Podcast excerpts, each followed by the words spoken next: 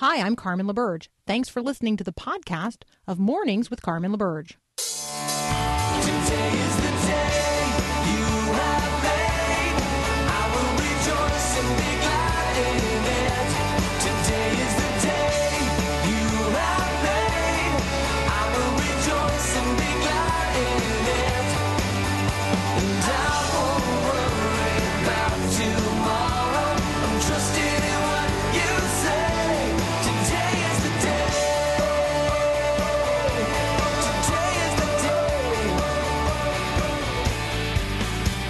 Good morning, everyone, and welcome to Mornings with Carmen. I am substituting for the day as Peter Kapsner here on the 8th of November. Glad to be in the chair and being with all of you this morning, thinking about uh, the faith that we share, the Christianity that we claim, and the King that we serve, that being Jesus. And so we bend our knees again today to Him, whatever we're doing, heading to work with our families, with our grandkids, uh, reminded that we're part of a beautiful kingdom that knows no end. And so, regardless of the headlines of the day, we really can peop- be people that are anchored and filled with joy and peace in the midst of all this. And Paul Perot, glad to be with you as always as Good well here in here. studio. Good morning. And you and I were chatting a little bit before the show started and thinking about the listeners as well, too, that in just a couple minutes, we're going to be covering a bit about religious freedom in our country with Matthew Hawkins, public theologian, and some pretty big cases going on in Kentucky right now that we just had some rulings come down on in terms of uh, on the side of religious freedom in our country. And made me think about that a little bit, that I'm terribly grateful for that, and I really am. And, and Matthew will do a great job of talking us through that.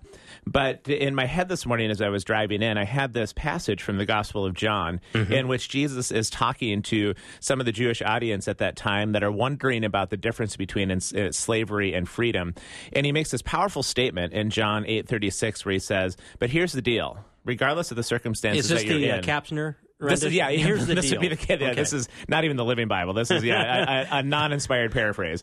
Uh, and and he says, "Here's the deal: If the Son sets you free."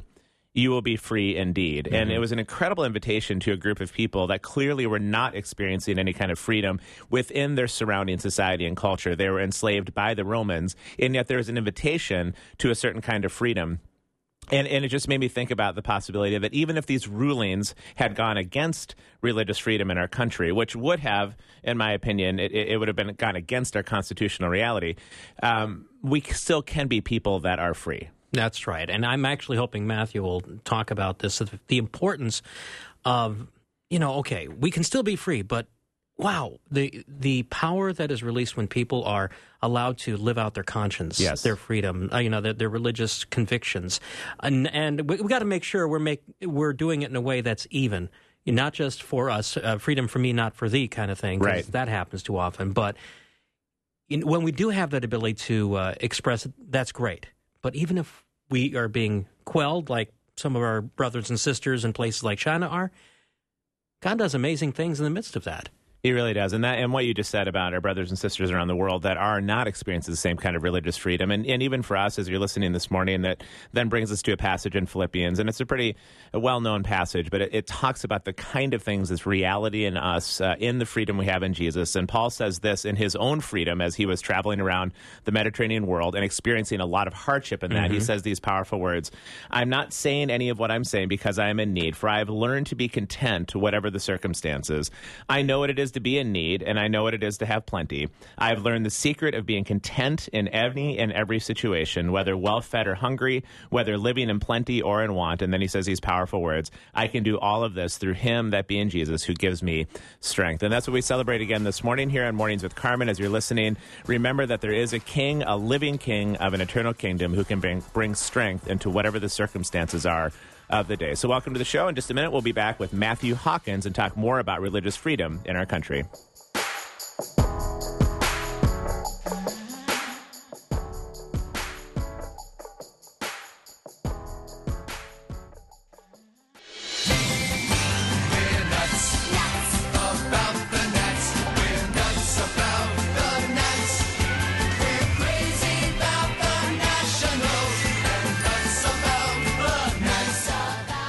Matthew Hawkins, why exactly is Paul Perot playing that walk up music for you? That would be confusing if I was listening this morning unless I knew a little bit about a, a certain kind of passion that you have.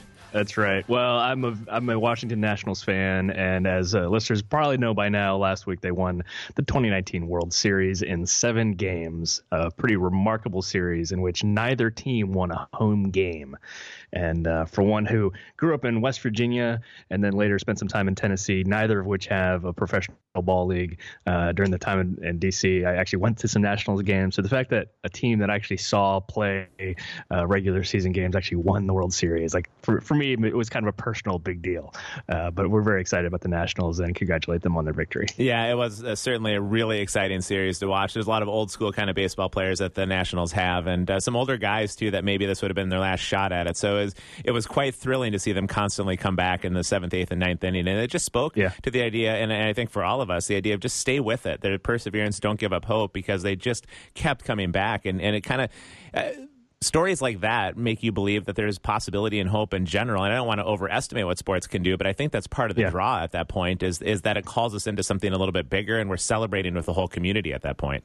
Yeah, I agree. And even you know, even to the Astros' credit, after Game Two, I mean, they were they lost Game Two like twelve to three, uh, and were down zero to two. So the fact that they came up, came back, and won four games consecutively, that like that in and of itself is a big deal. Yep. Uh, you know, yeah, I, I kind of wonder had had the schedule simply been flipped to have uh, three games in in Houston and four games in, in DC instead of the way it was, like we very very well could be celebrating an Astros victory uh, this week. Sometimes it's kind of just a fluke of the schedule, but uh, it was just a really remarkable thing to watch. It really was. Well, it's great to have you back on the program here. I know you do a lot of work with ethics and theology, especially theology in the public square. And there's quite a few pretty important headlines that came out, specifically out of Kentucky, that have to do with religious freedom and businesses. So tell our listeners a little bit about what these cases were about and some of the recent rulings related to them.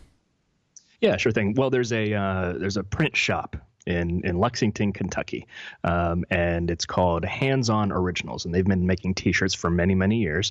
And since 2012, the owner Blaine Adamson has been fi- fighting a lawsuit against a an LGBT rights group who sued him because he declined to make T-shirts uh, that were going to celebrate, help celebrate a gay pride festival uh, in Lexington, and he declined on his religious convictions about sexuality and marriage. And so this uh, court case, keep in mind, talking about you know holding out hope and uh, and and persistence uh, from baseball. 2012 is when this uh, originated. So it's 2019. Uh, that's a seven-year court case uh, going on, um, and the lower courts had initially upheld his right, uh, but then a state state supreme court had sidestepped it, um, kind of dismissed it.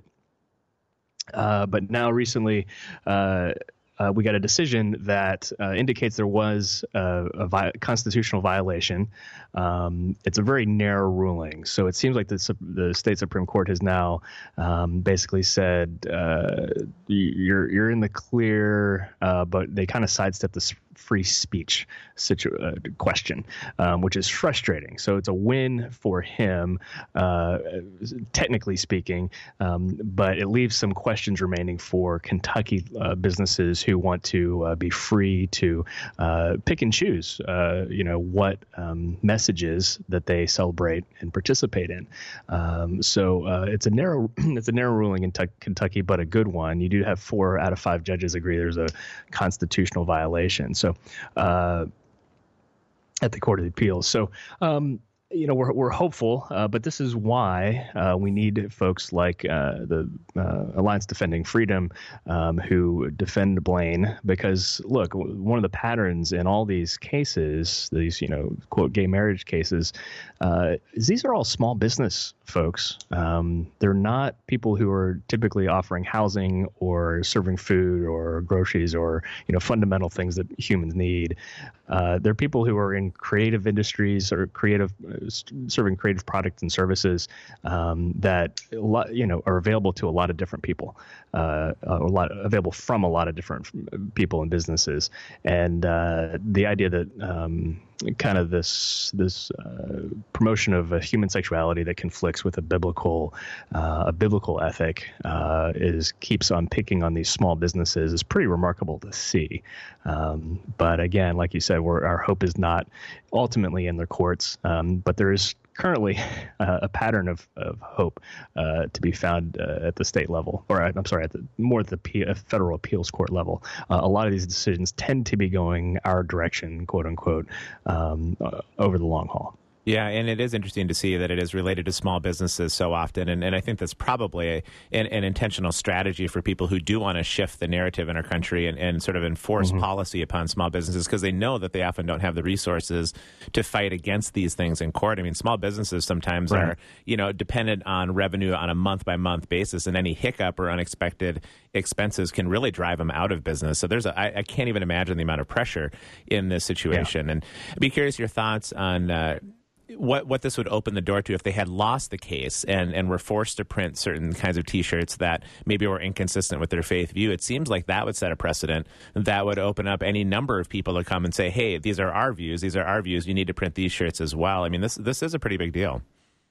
Yeah, I mean, we um, uh, it, it, it, we have to think about one in the shoes on the other foot, right? I mean, uh, when we're offering things, uh, uh, to me, it's not. You know, the the narrative from the LGBT right folks is that they're being discriminated against uh, based on their identity, and uh, that uh, in most of these cases is really not the case. Uh, viewed from our perspective, there are people who uh, d- just don't want to participate in celebrating or promoting certain messages.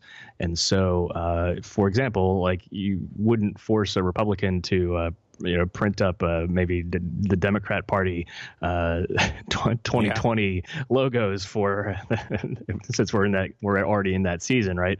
Uh, it, we would be perfectly understandable if if the Republican declined to uh, print up promotion material for a 2020 campaign, or vice versa. I mean, if can you imagine uh, trying if we uh, use the uh, state or federal government to try to force a, uh, a, a Democrat, a registered Democrat who owns a print shop to uh, print uh, "Make America Great Again" hats in in, in the year 2020. Uh, I think uh, we need to be kind of take a step back and realize like this stuff. Uh, number one, there are other providers for it, and, and number two, we need to be cautious about what sets a precedent um, when we are using the government to force people to celebrate our thing, um, and when we'd really prefer not to.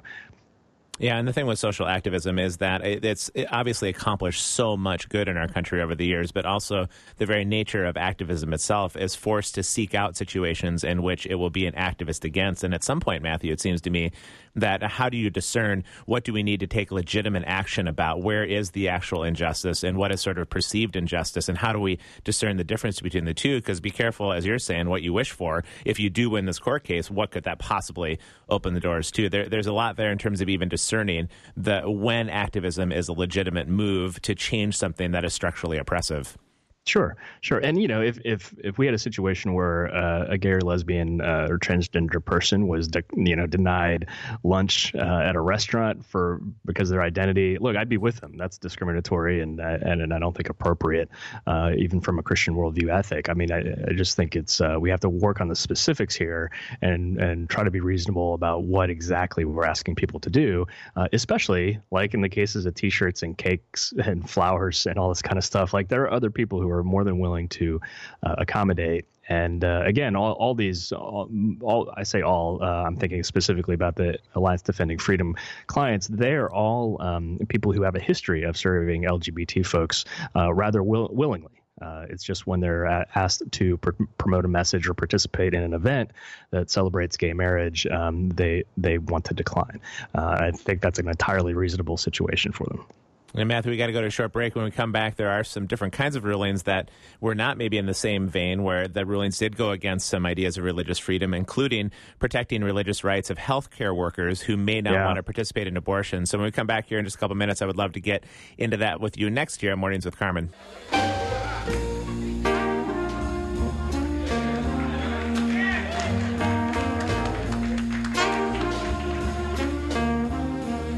It's about 21 minutes past the top of the hour, chatting with Matthew Hawkins, who deals with theology in the public square. And Matthew, we did see some uh, pretty helpful rulings, at least in the case of religious freedom for business owners in Kentucky. But on the flip side, there uh, was a ruling against the religious rights of healthcare workers that uh, are they may not want to participate in abortions, and yet uh, they're going to be required to do so. And I'd be curious, like, what are some of the similarities and some of the differences in this kind of ruling compared to what we saw in Kentucky? Yeah, so this is uh, this on this week a negative for uh, religious freedom folks, but it's not yet over. So uh, basically, the short of it is that a federal judge Wednesday struck down a Trump administration rule. This is a regulatory rule that comes out of the Department of Health and Human Services. So it's something that be, can be changed by a future administration. Uh, it's not an instantaneous uh, change, but it is uh, malleable by future administrations. That basically would have allowed healthcare workers to refuse participation in abortion and other services on, on moral or religious grounds. Uh, now, again, this to me seems entirely reasonable. Uh, let's back up a little bit. Uh, the grand scrimmage line in the American abortion debate has been to uh, have abortion legal, but not force others to participate in it or fund the practice.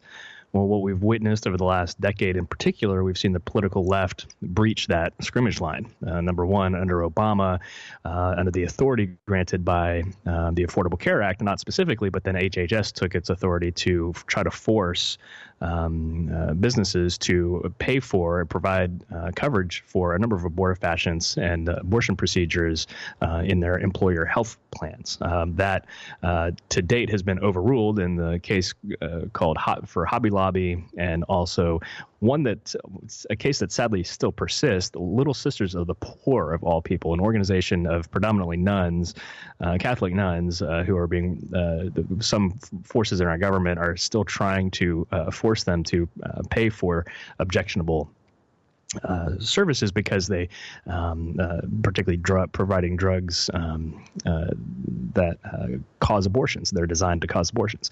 Um, another breach of the scrimmage line is Joe Biden himself. This past summer, uh, has decided he's now again, after decades of supporting what's called the Hyde Amendment, uh, which doesn't permit federal funds to be used for abortions. Joe uh, pulled off of that support for that uh, historic scrimmage line. And so that's kind of the context in which we see ourselves further down the rabbit hole, if listeners will permit us, uh, during the 114th Congress. Was it 114th, 115th? Whatever one uh, prior to that I wouldn't to the, be able to tell you on that one, Matthew. so between 2016 and 2018, uh, when Republicans had unified government, both the House, the the Senate, and uh, and a, a Republican president under President Trump. Both chambers passed something called federal legislation that would have been permanent called the Conscience Protection Act that would have done this very same thing except by the letter of the law passed by Congress and with the president's pen, uh, in which case we'd be in a very different circumstance right now instead of a regulatory body uh, trying to play cleanup, in my view, since we're on the uh, baseball theme. Um, the uh, the problem was when uh, the House passes a bill, especially like a big thing called an omni package, an omnibus, uh, and the Senate passes something. Then they have two committees that get together and do something called conference committee. It's a very wonky kind of thing. Uh, but even though that bill passed, that portion of that uh, law passed both chambers, uh, it wasn't a priority enough for the White House in negotiations, and uh, we lost uh, that Conscience Protection Act uh, in at least one omnibus, maybe two. Um, so there's a little bit of uh, you know political intrigue here, uh, and so some of what HHS is doing is trying to accomplish through regulatory work what uh, the legislature failed to do a couple years ago, and uh, now it's in the courts. Um, so, in, in in one respect, this this harmonizes with the grander story of of the federal Congress in that they're happy to, especially on abortion issues, uh, you know, they'll they'll appoint judges, uh, and they're very content. Um, even a lot of the pro life Republicans, quite frankly, to let the abortion debate play out in, in the court system and uh, not uh, not uh, make a statement or lead um, in the context of federal legislation. So that's a little Yeah. uh, soapbox of mine. You'll have to forgive me, but I've been watching this stuff for a number of years. Um, and right now, a federal judge struck down the Trump ad- administration rule. Um, I'm. We'll see where this goes. Um, I'm hopeful. I think it harmonizes with uh, you know uh, American freedoms, um, but it's hard to see exactly where the, how quickly this goes because I mean the the rule wasn't even um, wasn't even in effect yet. Uh, but this judge apparently says HHS uh, lacks the authority to create major major parts of its rule, um, which is kind of kind of crazy to think about the kind of authority that HHS wielded under the Obama administration uh, to now say to now say that the uh, the same body cannot um, just protect people from not participating in abortion procedures uh, seems a stretch to me. But uh, you know, it's a federal court, but it's not a Supreme Court ruling, uh, so it'll be really interesting to watch this play out. Yeah, well, Matthew, appreciate you just sort of walking us through some of these murky waters that have a lot of different dimensions to them on either side of it. It's not as cut and dry always as we'd like it to be. So appreciate that you watching that and that you're sort of a wonk around uh, these policies as it really helps us just sort of sort through and, and navigate what the future is going to look like. So appreciate you joining us. Have a great rest of the day and the weekend ahead. Have a great weekend, guys. Go Nats. Yeah, go Nats. We'll take a short break here. When we come back for the second half of this hour. We're joined by Dr. Gary Stratton, good friend of the show. And Gary and I are going to talk about uh, the idea of what we watch, when we watch, and how we watch different TV shows, and whether we should really be taking in the kind of show, uh, TV shows as Modern Love and some of these other programs out there. So stay with us. There's more to come here on Mornings with Carmen.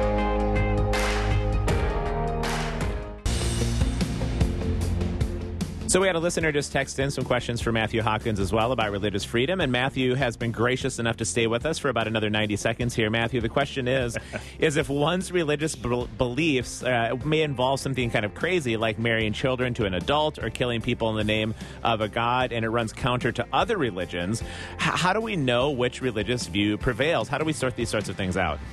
That's a fantastic question, and uh, unfortunately, we only have seconds to answer it. Uh, but to, in short, of course, uh, religious freedom is not uh, an endless uh, catch-all or excuse for um, for anything. Uh, things that would lead to, say, you know, child sacrifice or religious terrorism, or what was popular in the I say popular, what was a hot issue in the '90s was killing abortion doctors in defense of the the unborn.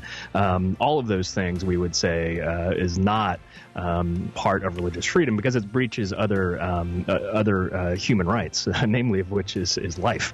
Uh, and so, uh, certainly, uh, religious religious freedom uh, is is properly ordered on the specifics of the issue.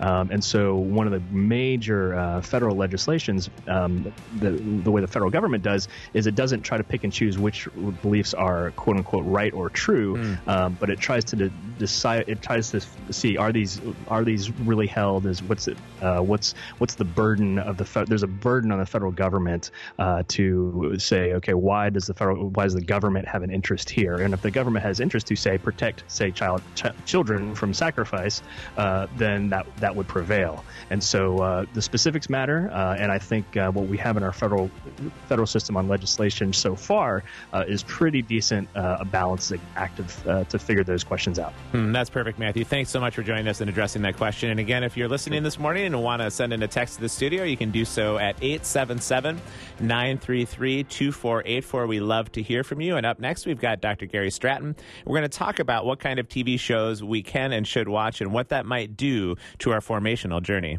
I love living in a place that has four seasons. But there's one thing I've learned from a lot of hot summers and cold winters the weather can really set you back if you're not prepared. Hi, I'm Callie Breeze with Thrivent, helping you be wise and thrive. You know, before winter hits, I put my snow kit in my car gloves, hats, boots, and an ice scraper. In the summer, well, it's sunscreen, sunglasses, and a pair of flip flops. The way I see it, life has seasons too, and it's important to be financially prepared. Let's be honest, your needs are a lot different when you're just out of college than when you're ready to retire. One way to prepare for these milestones is to create a financial strategy that connects your finances with your faith. It should include what you need now and in the future, and how you want to give to others. It's comforting to know that each year the seasons will change according to God's plan. And if you have a plan for your life's seasons, you can live a more content, confident, and generous life.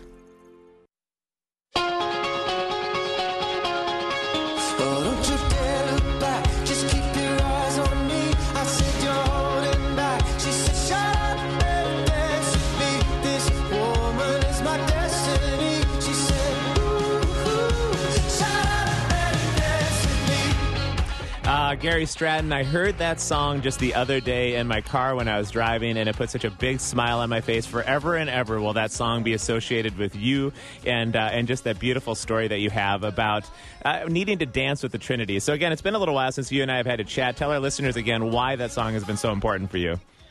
Well, just in a just an important season of spiritual formation, which uh, gosh, it was almost exactly five years ago. Yeah, now just working with my spiritual director, he said you need to stop listening to the voice of your anxiety and just go with God. And so I said, you just need, I need, to shut up and dance with God. She said, yeah. And then that, I heard Walk the Moon song and forever that's been it. Shut up my voice of my anxiety and join the circle dance of the Trinity. That's great. Hey, it sounds like your dog is going to be joining us this morning. Uh, that's exciting. Yes, my wife's kind of let the dog in. yeah, there's nothing like a few animals to join us in the morning. I know we have a lot of dog lovers who listen to the show as well, and I appreciate you joining us. You referenced that word a second ago, formation, Gary, and I remember when formation began to be sort of a buzzword in the church. It wasn't a word that would have described uh, anything of the discipleship journey that I would have had growing up, but it began to be, so I would say, probably early 2000s. It, it sort of ran roughshod through the church, and it can kind of lose its meaning when we say it so often. But give us a sense of what we mean by the word formation. Well, you know, the Protestant church has always done a good job of thinking through the fact that we need to go on a journey of sanctification. Uh, that's something that the that God does in our life to make us more and more like Christ in our love for the Father, our love for our neighbors, our love for one another. Uh, but we weren't particularly good at thinking through uh, our co-laboring in that, our participation in that, and so uh, different generations have called it different things. I mean, Dietrich Bonhoeffer is worried about Protestant church being obsessed with cheap grace, that we just accepted God's grace and just sat still for the rest of our life. And I had no responsibility except getting my ticket punched to heaven. And then Dallas Willard, uh, James Houston, Richard Foster, uh, Ruth Haley Barton and began to challenge us that no, we need to learn from this great tradition of the church of spiritual direction that we somehow need to be co laboring with God in our formation into the image of Christ. That it's something He does, but if we don't cooperate, if we don't uh, put our our, our paddles in the water and catch the waves of his transforming grace with certain practices and disciplines, then we will not change. And I think as part of that too, Gary, I love the idea of rewinding ourselves back 2,000 years. If we could be standing on maybe the shores of the Mediterranean or the seas of Galilee with those disciples, and what the invitation was that Jesus had embedded in this uh, question, Will you follow me? Uh, that if you and I were back at that time, or our listeners were back at that time, there was a sense in saying yes to following Jesus meant that increasingly and in authentic ways, you would begin to take on his character as he sort of rubbed off on you with his power. You would take on the way he thought about the world. You take uh, on his power and authority. So this is the great tradition of Christ likeness that you're describing in formation. That we don't just pretend to be like Jesus or act to be like Jesus. We actually increasingly are shaped in His image. No, absolutely. And of course, you know, when the first disciples began to follow Jesus, they didn't know they were following the Son of God. They just knew they were following a great rabbi that was announcing the inbreaking of the kingdom of God into the world. And so they would have known that if you want to become a disciple of a rabbi, you are committing yourself to mastering that your master's teachings, to adopting their rule of life, uh, to abiding with them. Like those would have just been the normal baseline of just starting following Jesus. Whereas we can say, oh, that's the really mature people really want to try to do that. The rest of us just we'll just go to church on Sunday and get our ticket to heaven punched. And no, it's always been about becoming like Christ by absorbing his teachings and being transformed by them. And that's, I think, what Jesus meant at the end of that Great Commission in Matthew 28 when he said, So just remember this Lo, I am with you always, even unto the end of the age. It was a great promise that even though he would be physically absent, he would still be present. And like the disciples of that first century, we can actually follow not just the idea of a risen Lord, but the actual risen Lord and learn increasingly, as you referenced, through spiritual disciplines and intentionality to actually continue to be shaped in his image so we can shine his light in the world. Yeah, and it's interesting when Protestants take the Great Commission, we actually literally do violence to it. We make the key word there "go," which is not. It's really as you're going. Yes. Make disciples. So it's this this make, becoming a disciple, make disciples, being involved in the process of spiritual formation. And we always leave out the verse beforehand, which it says, "Many worshipped him, but some doubted." Hmm. That that we are a community of worship and doubt, and we need to create space for both those things to happen. And that is, the, in some ways, the discipleship, the spiritual formation journey to continue to be a person of worship as I wrestle through my doubts and begin to become closer and closer connected to His way of thinking. Yeah, it's one of my favorite passages because doubt is part of the deal, isn't it? And and I really It- appreciate the idea that doubt isn't resolved by greater understanding or greater theology or fancier academic letters. That the invitation in the text in our doubt is to lean into and surrender, and we end up having a faith that somehow is stronger and transcends the doubt. But uh, you and I have been on this journey a long time, and, and I'm sure our listeners can identify with the idea that the doubt can still persist, but there's something greater that persists in the midst of the doubt. Well, you know, the funny thing is, the more we learn about the human brain, the more we learn that if you are not doubting, you're not learning. if you're not, if you're not doubting, you're not growing, you're not changing. I mean, there just should be on the edges of our understanding of the world. There should always be great areas of doubt and and curiosity and desire to grow. And if that is not happening, then we're we're contracting as a human being. Just a minute, we want to get into some of the things that we might engage with in this world that does create a formational reality as well outside of Jesus. But I'd be curious uh, some thoughts that you would have when I give you the statement that Dallas Willard did say at one point, which is it's not a question of whether we're going to be formed. The only question is by what are we going to be formed? And there, there seems to be an indication in that that we really are subject in the way we think, in the character we develop, the way we sort of walk through this world. We're subject to all sorts of possible formational influences. No, and you know, it's increasingly, you know, for a while there, we used the language worldview that goes back to the early, uh, the Stone lectures at Princeton, all the way back at the beginning of the 20th century, to kind of describe our belief system. And we're starting to realize that Charles Taylor and James K. Smith has now made it popular that it's really more of a social imaginary. It's something that we're socialized into. And if we're not aware of how those socialization processes are working in our life, then we are we're just not aware of how we're being formed at every moment of every day.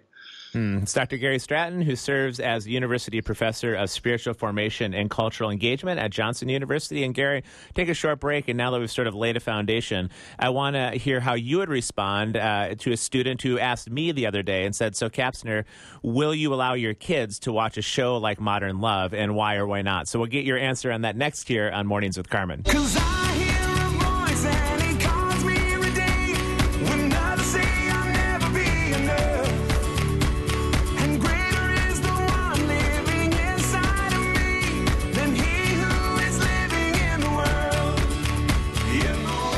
12 minutes before the top of the hour. I'm Peter Kapsner filling in for Carmen LaBerge this morning, and we are chatting about formational ideas and realities with Dr. Gary Stratton. And Gary, I did get a question the other day from a student, as I referenced, who said, So, Kapsner, with your five kids, and uh, you're sitting around looking for something to watch on Netflix or Amazon Prime or one of these different uh, sort of untethered stations out there, would you let them watch this uh, new show, Modern Love, that's really kind of all the rage these days? How would you answer that question?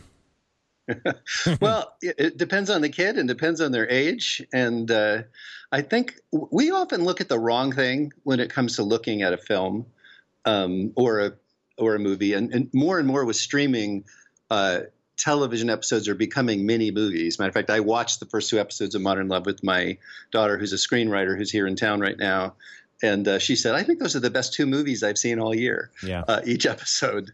Uh, but what we always look at um, the external journey and think that that's the most important thing that what that's what going what is going on when really it's the internal journey of the main characters that we need to be looking at. So when we look at the external journey we talk about where are they pursuing an external goal that we approve of? Uh, are, are there any swears? Is there any moral behavior that's wrong? But if you use that analogy, you wouldn't read the Bible. You wouldn't let your kids read the Bible. You wouldn't let them read the David story. You wouldn't let them read the stories of the patriarchs. I mean, they're just full of all sorts of horrible things that the that human beings do. But they're but in the internal journey, none of those things. The moral premise is that those things are wrong and need to be transformed into the image of Christ, or in the Old Testament, or the image of the Torah, of the law. So, so I'm really interested in what's going on underneath the surface of something like modern. So as my kids got older, I mean, Sue and I realized we're going to spend more time watching television together or, or sitting in movie theaters together than we are sitting together in a worship service. Hmm. So we need to be really serious about thinking this through. What are the worldview, the social imaginary questions? What are the issues being raised? And so I would not let a young child watch Modern Love, but I probably definitely want to watch, sit down and watch it with my with a teenager and to talk through you know, the premises of what is going on. And each one of them have very. I've only seen two episodes, so I can't tell you what the the moral premise of the entire series is. But I I really liked the the moral premise of the two different episodes.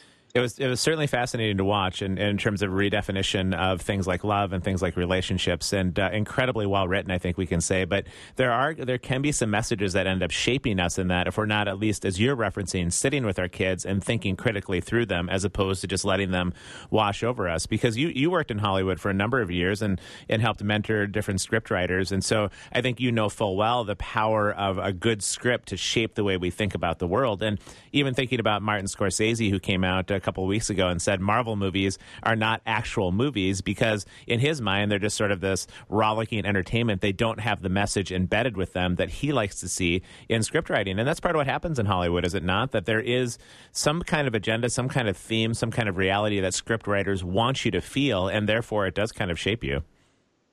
Well, yeah, and it's it's very complex. You know, that internal external journey is important. External journey, if you have a good enough external journey, if enough things blow up, if enough clothes blow off, if there's enough CGI, I mean, people will sit and watch it and buy popcorn.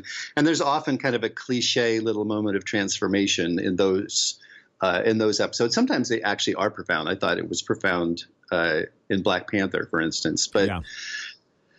But yeah, no, I think Scorsese's right. What is going on in modern love, I think, is is beautiful in the sense that this powerful thing, our brains are story making instrument. That's how God created us. We are story people. We store information every night. We disengage all the th- thousands of things that have happened to us, and our brain puts the story of what happened that day in in our memory. It's basically the only thing we have, and kind of bookmarks the positive emotional things that happened in that story, and bookmarks the negative ones, so to prepare us for the next round of things.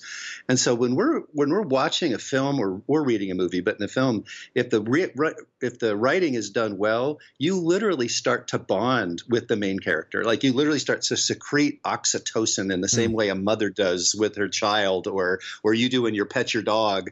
That you you begin to bond with these characters, and so it becomes the story becomes very powerful for shaping the next step of things, which is why Jesus did 80% of his public teaching as story. And I think the importance of that, Gary, and, and for you, you have uh, constantly and consistently highlighted the idea that we are actually, as believers, part of a story. And instead of reducing our faith down to a series of propositions that we either say that's true or not true, or that Jesus was an idea that we believe in, or we're grateful for the things of the cross, all of those things might be true. But you're talking about the fact that we are still today, as believers, living in an ongoing, unfolding journey of redemption in this world. And all of what we experience in watching TV episodes participating vicariously in those kind of stories is actually possible on a day to day reality in our own lives in the story of our Christian faith. No, absolutely. Uh, if if we don't have this, cons- if we don't build within our children this sense that I am part of this bigger story of how a, a beautiful and loving God of love created us in His image and gave us an original blessing that we marred by by the fall, and He is redeemed with the grace of the coming of Christ, and that He's preparing us for glory. I mean, those are the five things: God, creation, fall, grace, glory. I mean, the bare minimum. Uh, and different traditions unpack each one of those a little bit differently. But if that's not the story that's driving us forward, then our life is not going to be gospel shaped. It's going to become more and more shaped simply by the world around us. Mm, I'm thinking about parents and grandparents that might be listening this morning, Gary. And are there some tips or suggestions or ideas when you think about shepherding our own children and raising them? Uh, that yes, we want to raise them within biblical principles and ideas, but how important is it to help them see themselves as part of this unfolding story? I, I would think it gives a sense of identity. It gives a sense of purpose. It gives a sense of I'm not alone. I'm actually with other people on this. Are there are there ways to do that even with young kids? I think there are. I mean, we're basically inviting children into this stream of story that we share, and we need to be sharing them the stories of Scripture. We need to find, and we need to find stories that reinforce that uh, in the world and help them to identify that God's speaking to us constantly, all the time through nature creation and through artists. If we can sit there and listen to it. Uh, so, all right, going back to modern love. I mean, I would want. There's the first episode where a young woman uh, has a doorman who's kind of watching over her, saying, "This is the person you need. You don't." And wouldn't approve of anybody, but one of the people the doorman does not approve of ends up getting her pregnant. She decides to keep the child, which is very courageous as a single mother in New York. Uh, and then the doorman just continues watching over them, and then eventually uh, approves of the next man she finds because of the look of love in her eyes. I mean, what a powerful story! Jesus could have told that as a parable with with uh, the the Father God being the doorman. I mean, in the sense of the person that you think is is like against you really is watching out over you and for you. Uh, I mean, it's a beautiful parable. Um, we end up getting stuck to, oh my gosh, she had sex outside of marriage. Well, you do want to talk that through with the kid. And these kids say, you know, this is not maybe the greatest possible implication of what happened, but there's this beautiful element of the story that that that there is there either people or a God at work in your life, whether you realize it or not. Uh, it's Yeah, it is. It's a powerful example of exactly what you said. I sometimes will talk with my kids and say, "What if it's true? If God is actually real?" Uh, just in the idea that uh, more Yeah. than an idea in which we believe, but a being in whom we live and move and have our being. What does it mean to interact with His sort of ongoing redemptive resources ever at hand? It's part of the story we're part of. So, Gary, we'll have to leave it right there uh, for now. We're just out of time, but thanks for joining us here on Mornings with Carmen. It is always delightful to speak with you. Great to be with you, Peter. Take a short break and wrap up the first hour of the show and preview what's coming up next on hour two here this morning for the 8th of November on Mornings with Carmen.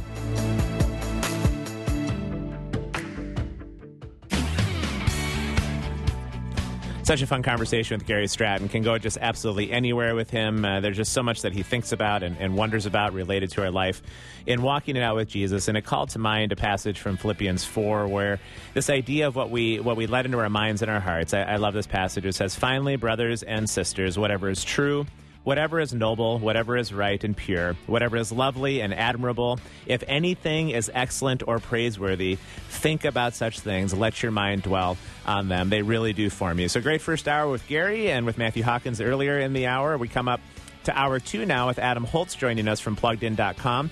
And Adam and I are going to talk about some of the movies that are coming out, and we're also going to continue the conversation about Martin Scorsese that Gary and I just referenced, and talking about what really constitutes proper cinema. Thanks for listening to this podcast of Mornings with Carmen LaBerge from Faith Radio. If you haven't, you can subscribe to automatically receive the podcast through iTunes or the Google Play Music app. That way, you never miss an episode. It's also available anytime at myfaithradio.com.